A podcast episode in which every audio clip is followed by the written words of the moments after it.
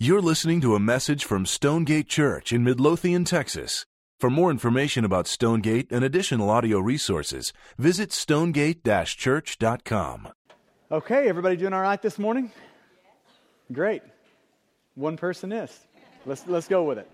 Mark chapter 5 is where we're going to be, so if you want to go ahead and grab your Bible and turn to Mark 5, that will definitely serve you this morning to have that out and open on your lap. And while you're turning there, let me just cover a little bit of family business.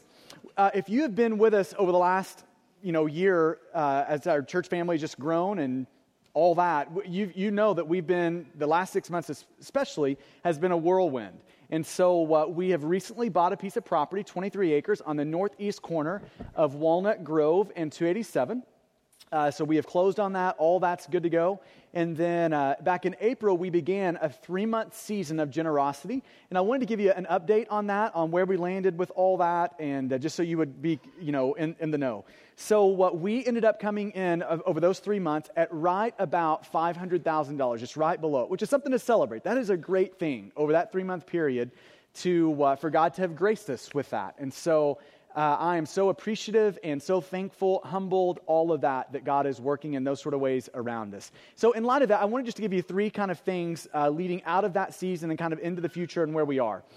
Uh, first of all, for those who really got before God and asked the hard questions like, God, what would it look like for me right now to exercise more faith in regards to generosity than in any other season in my life? Like this three month season to stretch my faith like that. I just want to say thanks for that and thanks for your generosity and thanks for asking those hard questions. And on the other side of that, I couldn't be more excited about how God is going to use those sort of faith stretching moments for us and for you um, for your good along the way. And so I want to say thanks, uh, first of all, for that. And then, secondly, I, I want to just make sure that we all see clearly when we look down the road that we've talked about the whole conference center cliff thing, that, uh, you know, within a couple of years, we're going to have to make that leap. And so, for you just to be thinking in, in, regards to the next two to three years of your life, like thinking in big ways about what generosity would look like for you over this season, like the next three years really set the trajectory for the rest of our church family's life together in regards to kind of finances, debt, all of those things down the road. And so, we just want to encourage you to do that, to get before God, praying over that, considering in light of our church family being in that situation over the next three years, what does that mean and look like for, for my family and for your family? And, and then lastly, I want to make sure that we take moments like this to stop and to celebrate how good God has been to our church. And so I, I think one of the uh, tendencies that probably most of us have in the room is not to just like stop and smell the roses when we should. And when you think about where we are, uh, you know, we're going to turn four years old next month. God has been so extremely gracious to us that it is beyond words to describe that. He has worked around us in such incredible ways, for us in such incredible ways. And so I want to remind you of that. Like our church family is right now the recipient of great grace from God. And it would do us well, all of us well, to sit in that, to breathe that in, to thank God for that, celebrate that, rejoice in that, that God has smiled really favorably upon us. And with that, I want to encourage you to be praying for our church family as we move forward and as kind of the next, you know, steps in all this progress, that you're praying that God would uh, keep us unified. He would keep wolves out. He would protect our church family, that He would continue to extend a lot of grace and mercy and favor toward us. So, all that to say, I just wanted to make sure you are up to date in, uh, in the world of our church family and uh, where we are. So, Mark chapter 5. Let me preface Mark 5 by, uh, by kind of leading in with a huge, big biblical question. It is a big question to ask in the Bible why did Jesus come?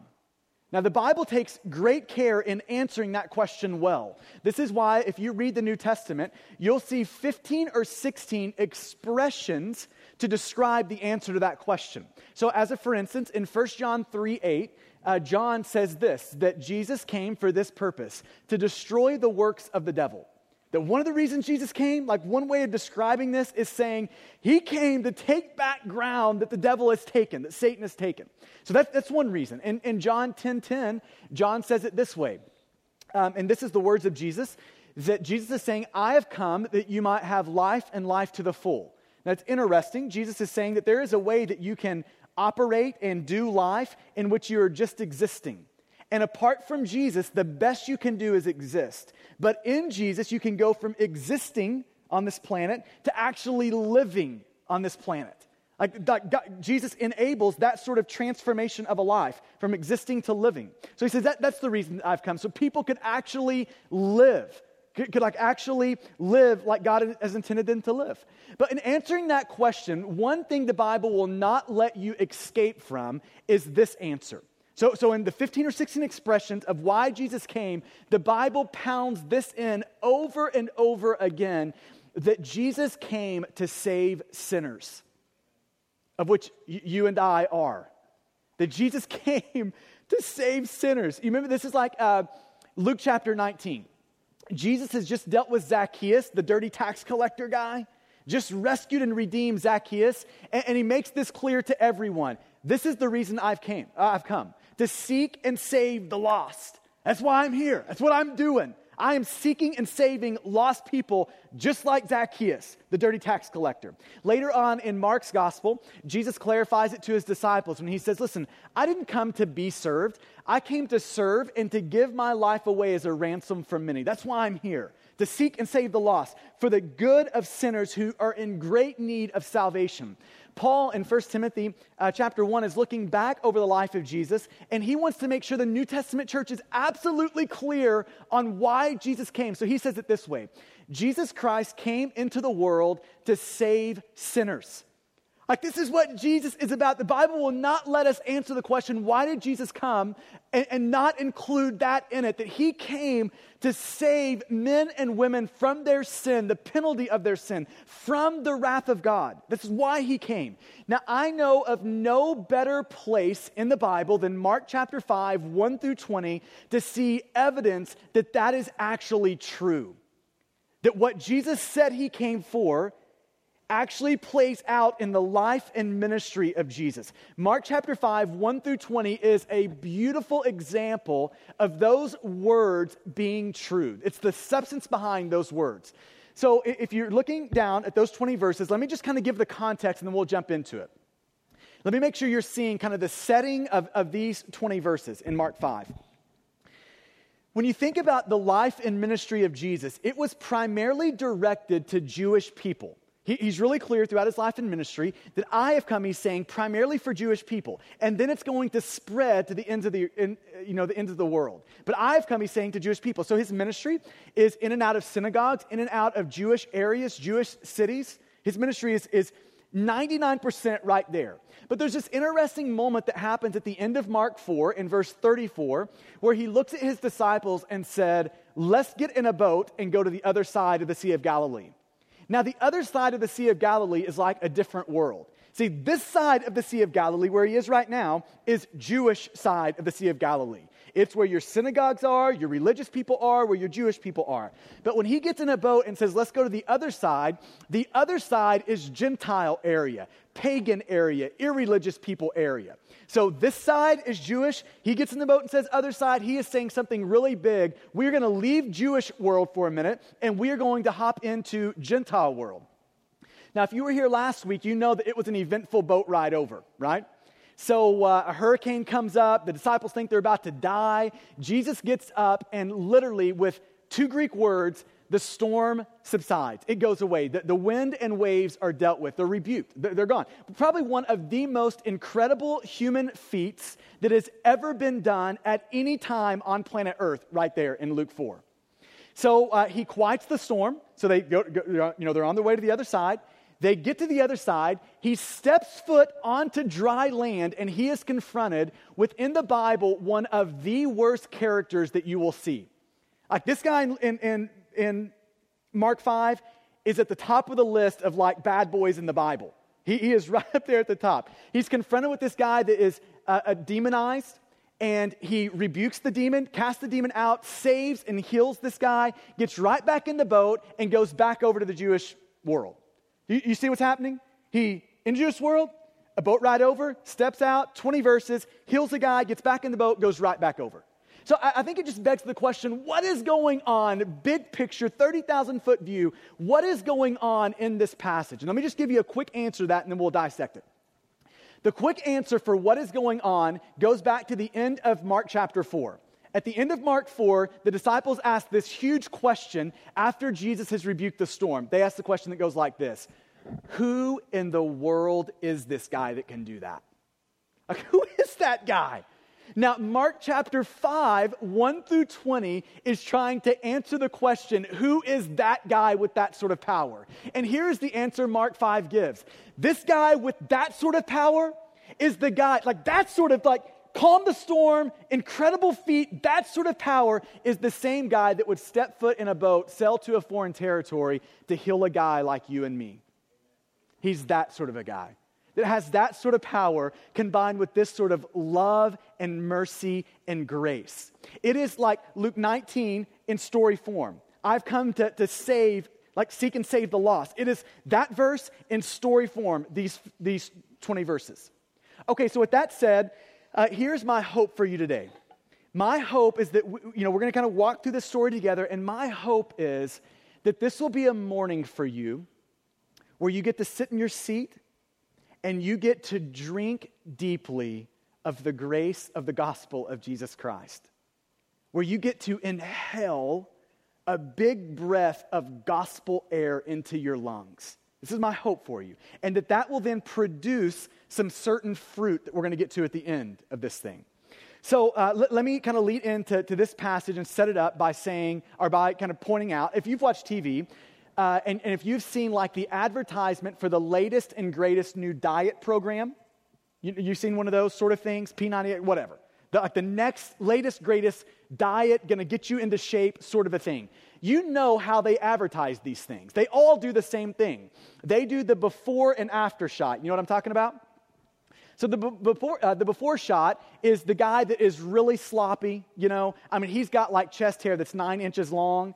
You're like, is that a human being or a silverback gorilla? What, what is that guy? You know, I mean, going to be way overweight. And then it goes to the after picture, and the dude's got a shaved chest, a six pack. I mean, he is put together in the after right so, so it's this before and after shot so here's what i want to do to set this passage up is i want to give you a before and after shot of this demonized guy that we are introduced to in mark 5 so here is the, the before so we're going to answer the question what is this guy like before Jesus? What, what is he like before him?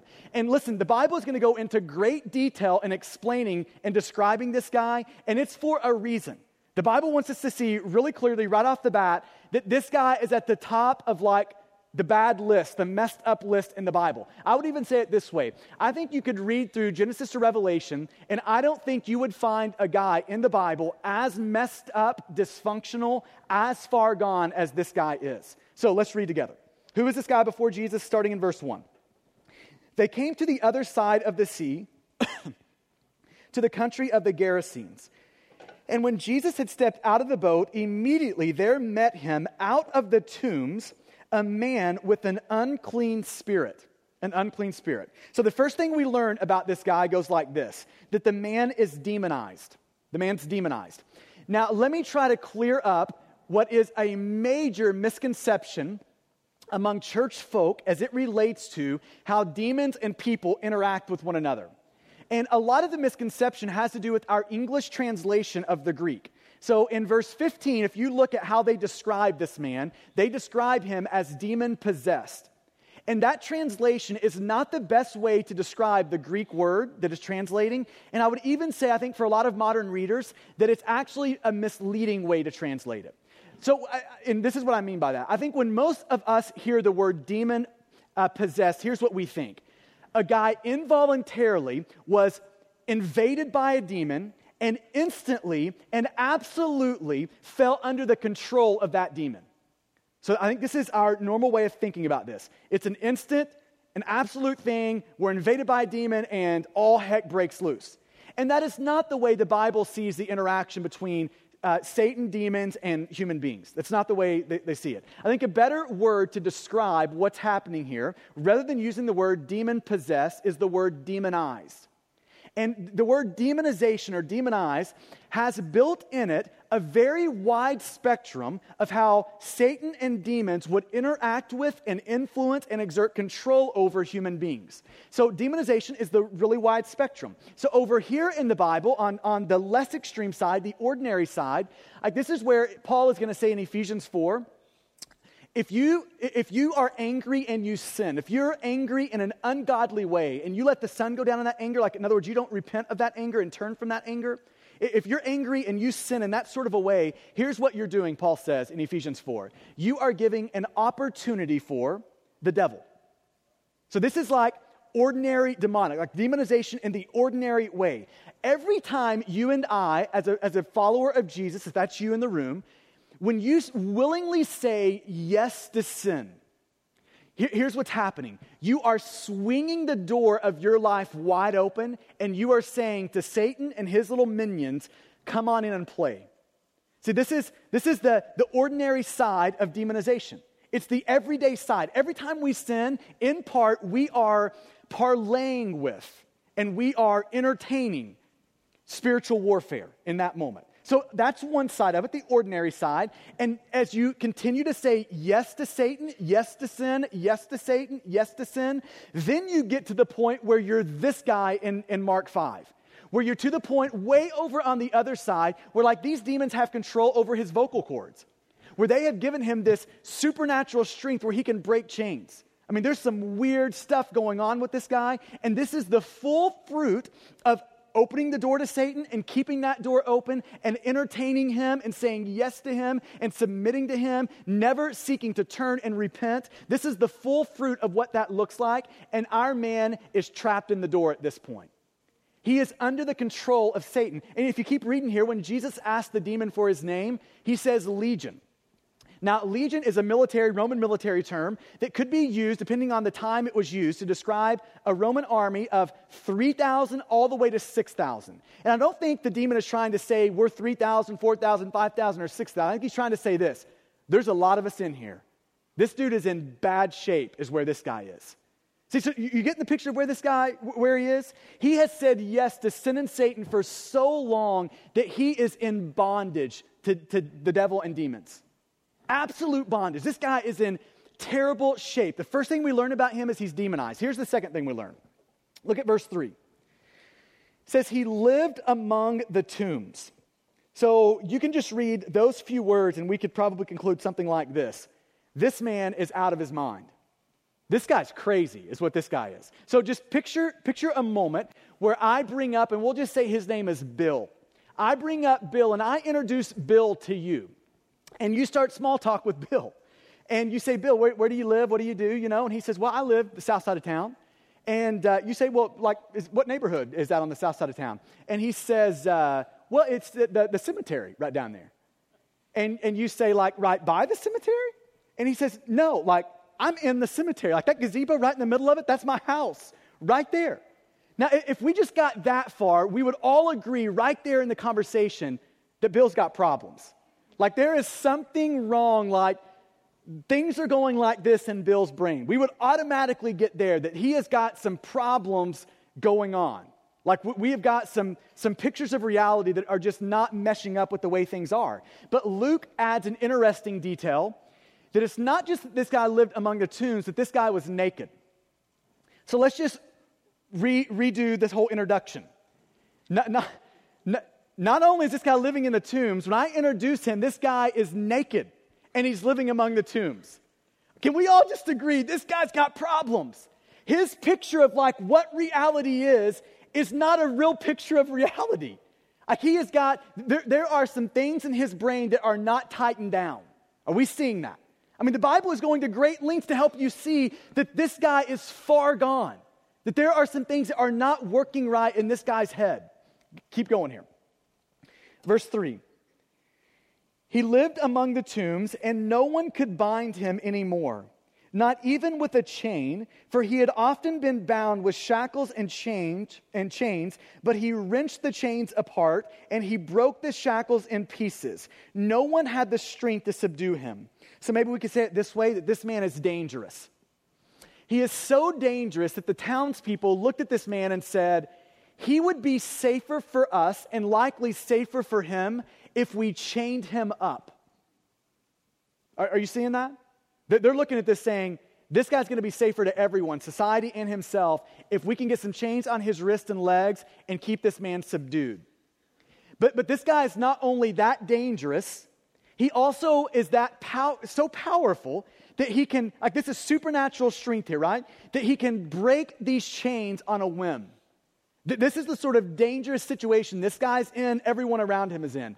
If you lived, if you were part of the town folk, you lived in the town near this guy, and you had kids, you would, you would look at your kids, you would sit them down and you would look at your kids and you'd say this Don't you, get, don't you dare go near that guy. You do not find yourself over by the tombs. You stay away from the, that guy will kill you. This is the conversation you'd have with your kids. This guy is crazy, he's out of his mind. And on top of that, this guy is dangerous. He is out of control. But then we see one more picture here. Look at verse 5. And this is probably the saddest of all. Night and day among the tombs and on the mountains, he was always crying out and cutting himself with stones. We could also say this about the guy that he was tormented, that this guy had no peace in his life, no joy in his life. He was in constant torment to the point that he was constantly, night and day, crying out. Luke says, screaming, constantly, night and day.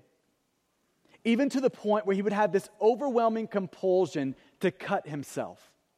Now, I want to take just a, a brief caveat, kind of a sidestep here, and address this whole phenomenon of cutting, uh, people cutting themselves. And it was interesting to me in, in student ministry, I did student ministry for eight years. And I was shocked at how many cases of this that came along in our student ministry of like seventh, eighth, ninth grade boys and girls cutting themselves. I had never heard of that or seen that until I got in the world of student ministry um, at my previous church. And I, I want to make sure that you don't take this passage and weaponize it and turn it on an unsuspecting person. And so let me, let me just, as clearly as I can, say this that it would be wrong to equate on a one to one level a person is cutting themselves, so obviously we need to cast a demon out of this person. That would be a wrong conclusion to come to. So let me, let me just say it this way that um, cutting has a lot, of, a lot of things underneath it. It's a complicated thing, there's many layers to that. And I don't want you to weaponize this, this passage and just turn that on a person as if this passage is saying, if a person's cutting himself, there is a demon that's got to be cast out of them. That, that's not what the Bible's saying. So I just want to throw that out, just hopefully for an unsuspecting person later on, that this passage doesn't get turned on them. But, but you see the picture that the Bible is trying to create of this man. The Bible is going to great lengths to describe him in the worst possible ways. Like, you know, I think you could read this so far and you might say stuff like this This guy's in a desperate situation. He is as bad as it gets. He is seemingly, if you read this on the surface, beyond the grace of God. Like, if he was in your life or my life, he's probably one of those guys that you would have written off thinking, he is too far gone. He is too hard hearted. He has let himself go too far to sin and Satan. I think we, we, would probably, most of us in this room, have written him off, and we would be thinking this man, the only thing separating this guy from, from, from hell is a few short days. That's it, his death. And this guy's done. He, he's, he's gone. He is beyond grace. I think that, that would be the feel that you get from reading this. But, but this man had no idea when he woke up on this unsuspecting morning that he was about to meet the man who could calm the wind and the waves with a word. He had no idea. And so here is the after. That's the before, this is the after. Who is this man after Jesus? Look at verses 14 and 15. Verses 14 and 15 say this The herdsman fled and told it in the city and in the country. And people came to see what it was that happened. Verse 15. And they came to Jesus and saw the demon possessed man, the demonized man, the one who had the legion.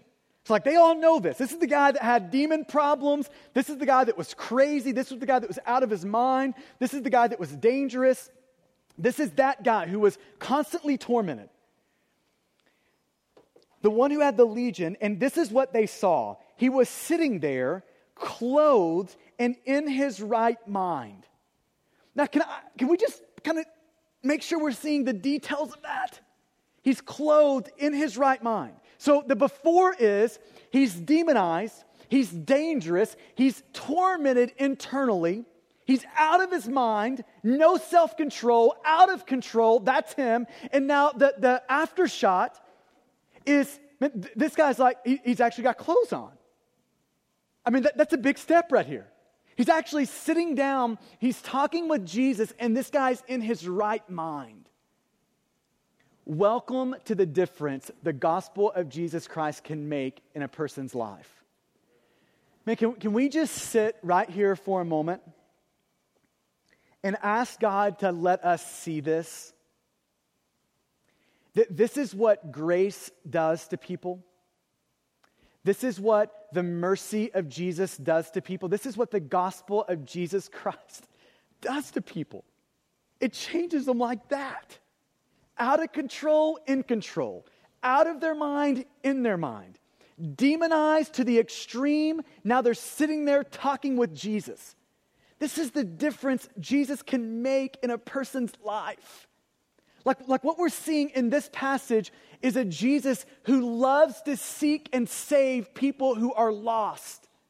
What, what we're seeing here is a Jesus who loves to put his foot in the boat, sail to the far country, and heal people just like this. Man, can we just breathe deeply and inhale that sort of gospel, grace, mercy, that sort of air into our lungs? He was this, he meets Jesus, gets confronted with grace, experiences mercy, and now he's that. So, two things I think this story is trying to teach us. Two things. Two things we have here. Here's the first thing I think the Bible, God is trying to teach us in these 20 verses. Number one, that Jesus loves to save the unsavable. Remember, we see in that here that Jesus loves to love the unlovable, like those that, that you, would, you would swear they are beyond redemption. God loves to redeem them. That, that you, would, you, you would just know deep down in your gut that they are beyond rescue, beyond grace. God loves to come after them and rescue them. That God loves to take the worst of the worst, to track them down, to woo and win their heart to marry them through his son Jesus, to pledge himself to be a father for them for the rest of all eternity. He loves to do that. He loves to meet people right in the middle of their brokenness, right in the middle of their shame, right in the middle of the ugliness of their sin. He loves that. That we have a God in his grace who loves to save the unsavable. See, this has been years ago. I was listening to a sermon by Matt Chandler. And he, he is the, the president of our church planting network called Acts 29. He's a pastor of a church on the north side of the metro, uh, Metroplex called The Village. And he was describing this scene, this has been years ago, describing this scene where uh, this was in his college days. He was in a class and he got to know a girl in that class that had just a terrible past. She was very promiscuous, so she bounced from this guy to that guy to that guy to that guy to that guy. I mean, just as broken sexually as, as you could be. And so he gets to know her, kind of extends a friendship to her. And one night, his group of friends were all going to this big youth ministry event where this well known guy was going to be preaching that night. And they asked this lady to go with them. So, so this girl, promiscuous, broken sexually, comes along with uh, his group of friends, and they get there, and it's kind of like one of those true love wait sort of, you know, sermons where the, the point of the message, the big, the big idea is you should be sexually pure. That's the big idea that this guy's trying to get across, in, you know, in this moment. And kind, in his big kind of illustration that was driving the message of you should, you know, be sexually pure. True love waits. You should wait. God would want you to wait. His big illustration to get that across was this illustration of a rose. So, to start this sermon off, he, has got this beautiful rose, and he's talking about the rose and how beautiful it is, how it smells so great, the delicacy of it, how it's, how it's a, a valued thing. It's a great thing. And then he takes the rose and he throws it into the first row of junior high boys. And he, he tells them, You know, I, I want you to handle the rose. I want you to you know, you can smell it, you can, whatever you want to do with the rose, and then I want you to pass it on to the next guy, let them see it, handle it, smell it, whatever they want to do, and, and keep passing it around. In the climatic point of the sermon of this true love waits, stay sexually pure, the, the climatic point of the sermon came a little bit later on when he asked for the rose back. And now you, you can imagine what the rose looks like after a bunch of junior high boys have put their hands on it, right? I mean, probably something about like this, wouldn't we agree? Something about like that. And so he, he stands up with this rose, and it might have even done that. I don't, I, I don't know. he stands up with this rose, and his big climatic point of true love waits, you, you, should, you should keep yourself sexually pure, was looking at this group of teenagers and saying, because seriously, who's going to want a rose like that? I mean, who, who's going to want a rose that's been handled like that? That's been beaten up like that? Who, who's going to want a rose that is damaged goods like that? And Matt describes like this, this moment of like looking over at this lady he had brought that is that. In so many, I mean, sexually, she is as broken as this rose is broken. And in that moment, he just, he, describes like this overwhelming sense of anger, like rising up in him toward this preacher. And, and he's thinking about what just happened. Like, no, no one, want, like, who, who would want that? Communicated to this girl that is, is that. And, and like this overwhelming sense of looking at this preacher saying, you just missed the entire point of the gospel. You just, you just missed it all. Like the point of the gospel is that Jesus wants that. Like the whole point of Jesus coming to earth, living a perfect life, dying on the cross for our sin, is God screaming with a megaphone of, I want roses that are beaten, tethered, damaged, just like that. That for all you in the room that are that, that, that is who Jesus wants. And see, this is what we're seeing in Mark 5. That for every rose that has been beaten and tethered and ripped to shreds, what God is saying in Mark chapter 5 is, I love them. For some strange reason, He sets their affection on that person and says this I love to enter into that brokenness with you and put it all back together. Like the point of the gospel is for every damaged rose out there to know that that is exactly who God wants. And to prove that for you, he slaughtered his son so that he could have you. See, the, the point of the gospel is that Jesus loves to save the unsavable.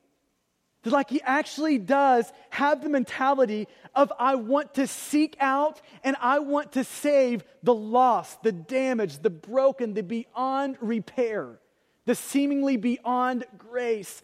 That's who I want. Now, this is, this is the turn of the sermon right, right here. Because my experience in the world of church is that we can talk about like moments like this. We can talk about how God loves to come and rescue demonized people like our man in, in Mark 5. That he loves to come after broken roses and redeem them. But, but what I've noticed that in, in church world, like if you're Baptist, you're clapping, but you're clapping on the inside, not the outside, you know? But, but what I've noticed is that for most of us in the church world, for whatever reason, that falls flat on us. It falls flat. I mean, what should be a mind blowing confrontation with the amazing grace of God j- just falls flat on our soul. And can I tell you the reason that I think is back behind that? Like why that is, like for right now in the room, although there's a little part of us clapping, our mind and heart isn't blown up by the grace of God in this moment. I think for a lot of us, the reason is that when we look at our life, we just don't really think we're that bad. We just have a hard time seeing that we're as bad and as in bad of shape as the, the demonized guy in Mark 5. We have a hard time seeing that, that really before God, this is what you look like what I look like.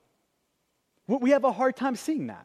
It's like when we look at the, the demoniac in, in Mark 5, we have this, this view of now that guy needs all caps, big, bold grace. That's what that guy needs. That dude is a varsity sinner right there.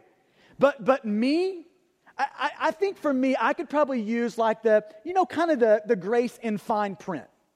Kind of the, the smaller, not, not the bold variety, but just the normal variety. Kind of the, the, the grace that's kind of down there at the bottom, kind of meshed into the details. That's the sort of grace I would need. But that guy, he needs big grace. The, these sort of people, they need big grace. But me, small grace probably covers me. And, and, can we just see today that one of the things the Bible is trying to tell us in this story in Mark 5 is that this man's story, his story, is all of our stories? That his story is our story. That, that we are just as bad off before God as the, the demonized man in Mark 5 is. And if you don't believe me, turn over to Ephesians chapter 2. This is going to be on the screen for you as well. But if you don't believe me, let me just prove that we are as bad off as that guy is. That we are in just as bad of shape as that guy is. That we are just as unsavable, just as unlovable, just as beyond rescue as he is. Ephesians chapter 2, 1 through 7 goes like this. And you were dead in the trespasses and sins. You were dead now, that sort of sounds like we're living in a graveyard, doesn't it? That sort of sounds like we're living in the cemetery, that we are dead. That we, God is saying this to us You have no spiritual life in you, you are flatline spiritual. That you don't have like one toe kicking somewhere down there, it's all dead. You, you are dead in your sin, you are in a spiritual graveyard. He keeps going. And you were dead in the trespasses and sins, verse 2, in which, in, in which you once walked, following the course of this world, following the prince of the power of the air, the spirit that is now at work in the sons of disobedience. Who is the prince of the power of the air? Satan, right? So you, you know what God's saying to us right here? That just like our demonized man in, in Mark 5, we're all demonized. Like when we're born, when you come out of the womb, you have this natural inclination deep in your soul to stiff arm God, to, to disregard God, to be indifferent to God, and to run as fast as you can to the ways of Satan. See, what, what Ephesians 2 is telling all of us in here is that we are all born in captive. We are all born in a dungeon of Satan's. We are all born running to the wrong team. We are all born submitting to the wrong master. We are all born under the control and influence of the evil one. That is all of us. It's not just our Mark 5 guy, it's you and I too. He keeps going here. Verse 3 Among whom we all once lived in the passions of our flesh, carrying out the desires of the body and the mind, and were by nature children of wrath like the rest of mankind. Just like our demonized guy in Mark 5, we, just like him, the only thing standing between us and an eternity in hell is just a few short days. Our death is the only thing that separates us from it. That we, just like him, were on a collision course with the wrath of God over our sin, the fury of God. And that is not going to end well for anyone who is confronted by that. But then look at verse 4. But God. Aren't we thankful for the but gods in the Bible? But God. This is, this is where you were going hell. You're under the control of, of Satan and his demons. You're in the graveyard spiritually. No life in you. But God, being rich in mercy, because of the great love with which He loved us, even when we were dead in our trespasses, He made us alive together with Christ. By grace, you have been saved. See, are we seeing this is not just the demonized guy's story? This is not just our, man's story in Mark 5. This is your story. This is my story that we are all born in that sort of condition graveyard, demonized, dangerous, out of our mind. We're all born there. And if it wasn't but for the but God, we would be there today. Our only hope is the but God. Our only grace is this sort of rich mercy that has been extended toward us. Our only hope has been the grace of God that can actually save and rescue and redeem us, the unredeemable. And look at verse 6 and 7. And he raised us up with him and seated us with him in the heavenly places in Christ Jesus. And I, I want to point out verse 7 to you so that in the coming ages he might show the immeasurable riches of his grace and kindness toward us in Christ Jesus. See, this isn't just our, our, Mark 5, that, that man's story, it's your story. Like for all eternity, if you're in Christ, if God has saved you, this is going to be the story for all eternity. You're going to be put up on display for all eternity, for everyone in heaven to see. And there's going to be this moment where everyone looks at you and gasps and thinks this that guy made it? That, that girl made it? Are you serious? And you know what's going to be written over all of our lives? In big, bold, all caps letters grace. And, and now, listen to me. That's not just our demonized guy in Mark 5. It's not just our tethered rose girl. That is you if you're in Christ. See, there's not going to be anyone in heaven that written over your name is going to be in real fine print, small letters, grace. For every one of our life, big, bold, over our life says, but God. Mercy, grace. That is all of our stories. And so, so th- this is really the question of the morning. Are you living in that awareness? Are you living there? I, and, and, again, I'm just saying this, I'm asking this question because I've just been around church world people long enough to know most of us don't. This is why a lot of us are self righteous. I can't believe they would do that. Really? I'm pretty sure you'd be able to do that apart from the grace of God. I, I, so I'm just asking the question are you living in such a way that you are drinking deeply of who you were and who you are now, and drinking deeply of the grace of God that has made that change. Man, man, is mercy and grace big, all caps letters in your life.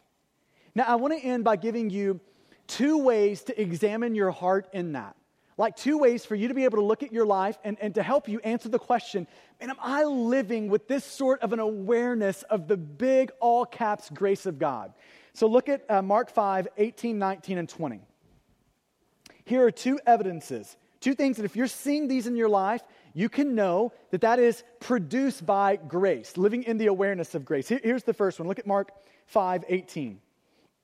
So the guy's been healed, the demon's been cast out, he has been put back together. And this is what it says in verse 18. And as he was getting into the boat, Jesus it was getting into the boat, the man who had been possessed with demons begged him, look at this last phrase, that he might be with him. If you want to know one of the fruits of you living totally aware of the grace of God in your life, here it is that you actually want to be with Jesus. Like there's something in you that says, I want more of Jesus. Like, I want to pursue Jesus. I want to run after Jesus. That mainly comes through His Word, through prayer, through gathering with, his, with the church family, where we get to know Jesus more. But there's like this deep burning passion in you to get to know Him. See, nobody had to tell this guy, hey, you should really want to be friends with Jesus. You should really want to get to know. They didn't have to tell him that. Why? Because a deep encounter with the grace and mercy of God naturally produces that when we are drinking deeply of the, of the amazing grace of God, there is something that stirs up in us that says, I want to get to know that God more than I do right now. So, see, maybe I could think about it, or you could think about it this way. If that is not there, like if right now there is not a burning desire to get to know Jesus more, just trace that backwards. If that is not there in your life, trace that down to your heart and the reason. And the reason that's not there over here in your life is because grace, for whatever reason, has been shrunk down from big, bold letters to the fine print of your life, to, to really small, kind of down in the details somewhere. So that, that's the reason. But when grace comes back into view as big and huge and amazing, then it naturally produces a desire in us to want to get to know Jesus more. So, so just examine your own heart. Is a life of, I want more of Jesus, is that characteristic of you? And here's the second evidence of living in the grace of God. Verse 19.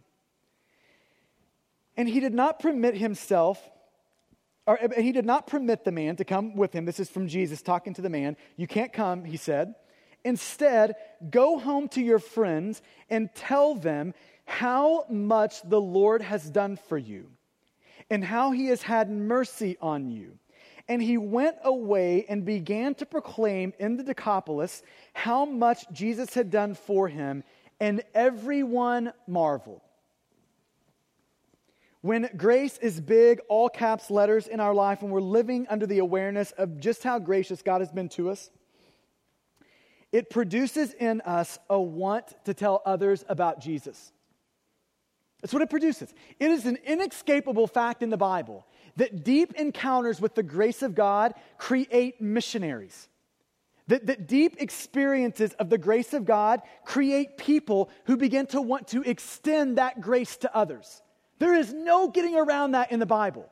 That deep experiences with grace produce that sort of missional life, that sort of missional impulse in us that says we have got to get that grace out that has totally changed me. We have got to get that out to other people. That's what the grace of God in us produces. When it comes into us, it's got to have like an outflow. An outflow is mission, outflow is telling others about that grace of God that has impacted us. See, there's, there's, there's two ways that I could go about, or a preacher could go about trying to get people to live on mission. Here's one way the Bible says you should share your faith. So get to know your neighbors, love your neighbors, and share your faith with your neighbors and coworkers for crying out loud. That's one way. The, the other way goes like this Can I just tell you what all Jesus has done for you? Can I just do everything I can to find the words to help bring that into view? All that God has done for you in Jesus, the sort of mercy and grace that He has extended towards you. Can we just get that into view today? And you know what, you know what naturally happens when that comes into view? We naturally start telling other people about Jesus. I've used this several times in the past, but I had a friend, a friend a few years ago who tweeted this question Why is it that we so often, as believers, are negligent, hesitant, and even resistant to talk about Jesus to people who don't know Jesus? Why is that? And in response to that question, a guy named Steve Timmis, he kind of does the Acts 29 Europe thing. He's a British guy from England. And in, you know, I have to picture this in a thick English, you know, English accent when I see this. But he instantly responds back and answers that question with this because we are not deeply besotted with Jesus. Now, if I ever use the word besotted in a conversation with you, feel free to like punch me right there on the spot, right? I cannot pull off the word besotted, but he can in that thick English accent. And here's what it means to be obsessed with, infatuated with, intoxicated with. See, that, that, that's the reason that we are negligent, hesitant, and often resistant to talk about Jesus with others is because we're not besotted with what Jesus has done for us. That, that grace, for whatever reason, has been shrunk down to really small letters in our heart. So just trace this backwards if, if right now, and I would assume this is probably most of us in the room, if we are not seeing the outflow of missional living, conversations with people who don't know Jesus about what Jesus has done in us and for us, how he has changed us, extended grace to us. If we're not seeing those conversations in our life, just make sure we're tracing that to the right thing. That the problem and the reason back behind that is that, that grace has become fine print for us. It's been lost in the details of our life. And can I just say that one thing I hope for us this morning is that God would resurrect grace from the details, from the fine print, and that over all of our life we would see written these words, but God. We would see written this word, big, bold, grace. that, that we would see written over our lives in big, bold, neon letters mercy. Man, I pray that God would give us eyes to see that. Amen? Why don't you pray with me?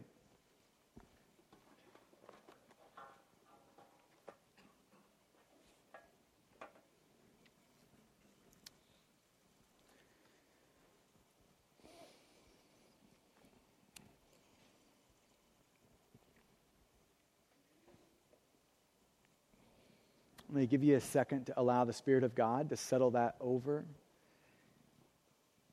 your heart in the ways that, that your heart needs this morning.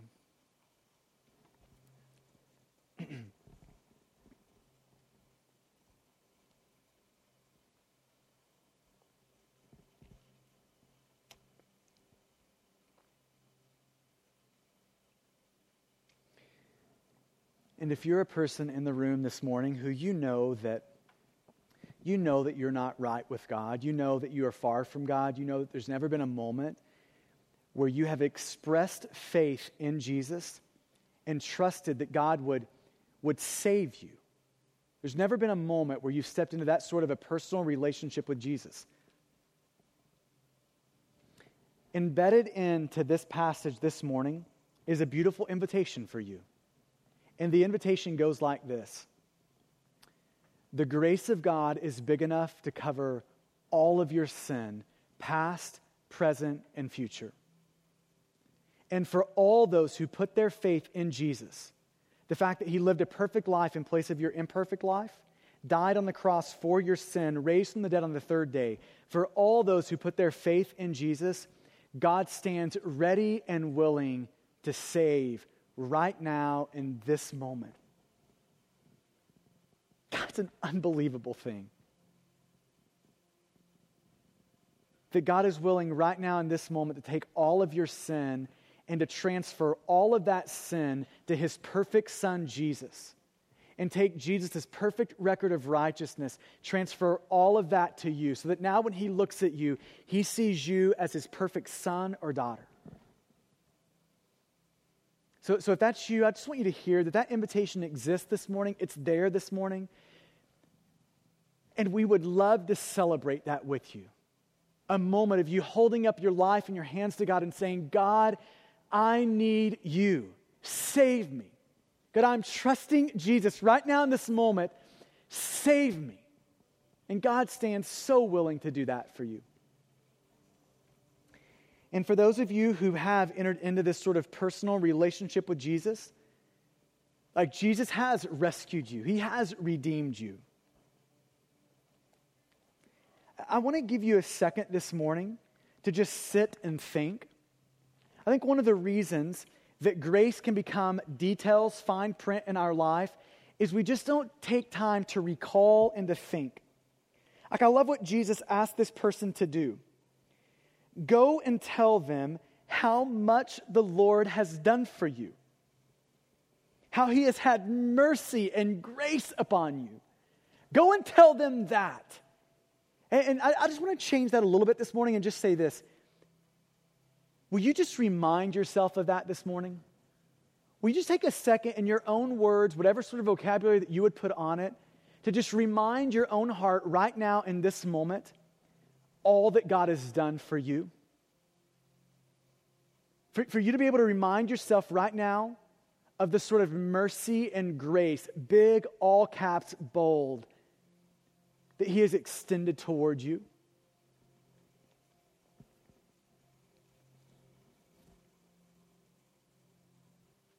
The truth is, is that for everyone in the room,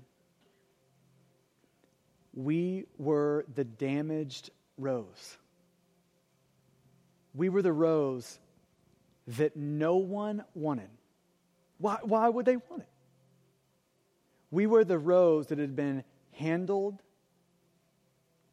that had been broken, had been ripped to shreds. We were the damaged goods. And yet, for some unknown reason, God looked down in His grace and said, I want that one. That damaged rose right there, that one's mine. and he chased us down. He melted all resistance in our heart and he adopted us into his family. And he looked at us and he said, I want that one as my son. I want that one as my daughter. I want them, the, the damaged, the broken, the ripped to shred rose. I want them. It's like this unbelievable display of grace. And that is all of our stories. Thank you for listening to this message from Stonegate Church, located in Midlothian, Texas. For service times, additional audio and study resources, as well as information about our church, please visit us at stonegate-church.com.